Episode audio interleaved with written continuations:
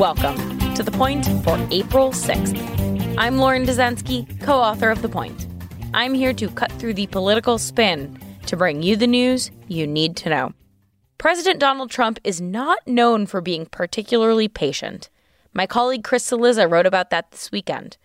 Like how many Americans, Trump wants what he wants when he wants it, which is almost always right away. That mentality runs counter to basically every medical expert's guidance on the coronavirus, that the only way to stop the deadly spread is to stay at home. That move also effectively grinds the economy to a halt.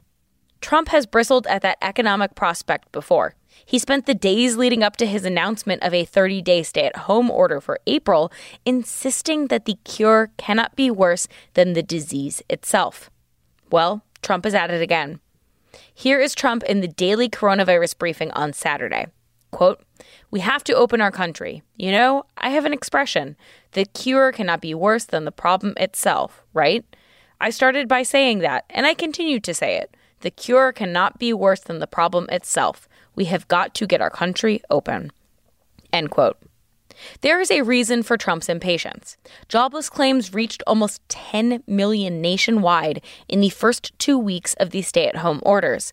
The stock market tumbled, and economists warned of a major recession.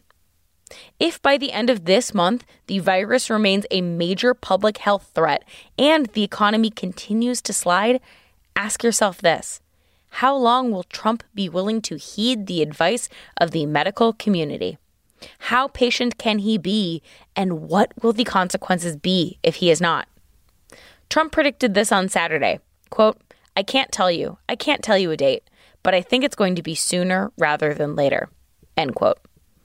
Let's get to the point.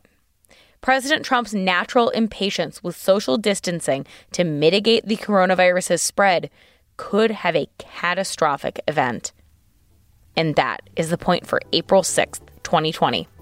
For more updates throughout the week, including our Sunday night campaign edition, subscribe to The Point newsletter at cnn.com slash The Point. If you like this audio briefing, you can get it every single weekday on Google Home or Amazon Echo, or subscribe on Stitcher or Apple Podcasts or your favorite podcast app so you never miss an episode.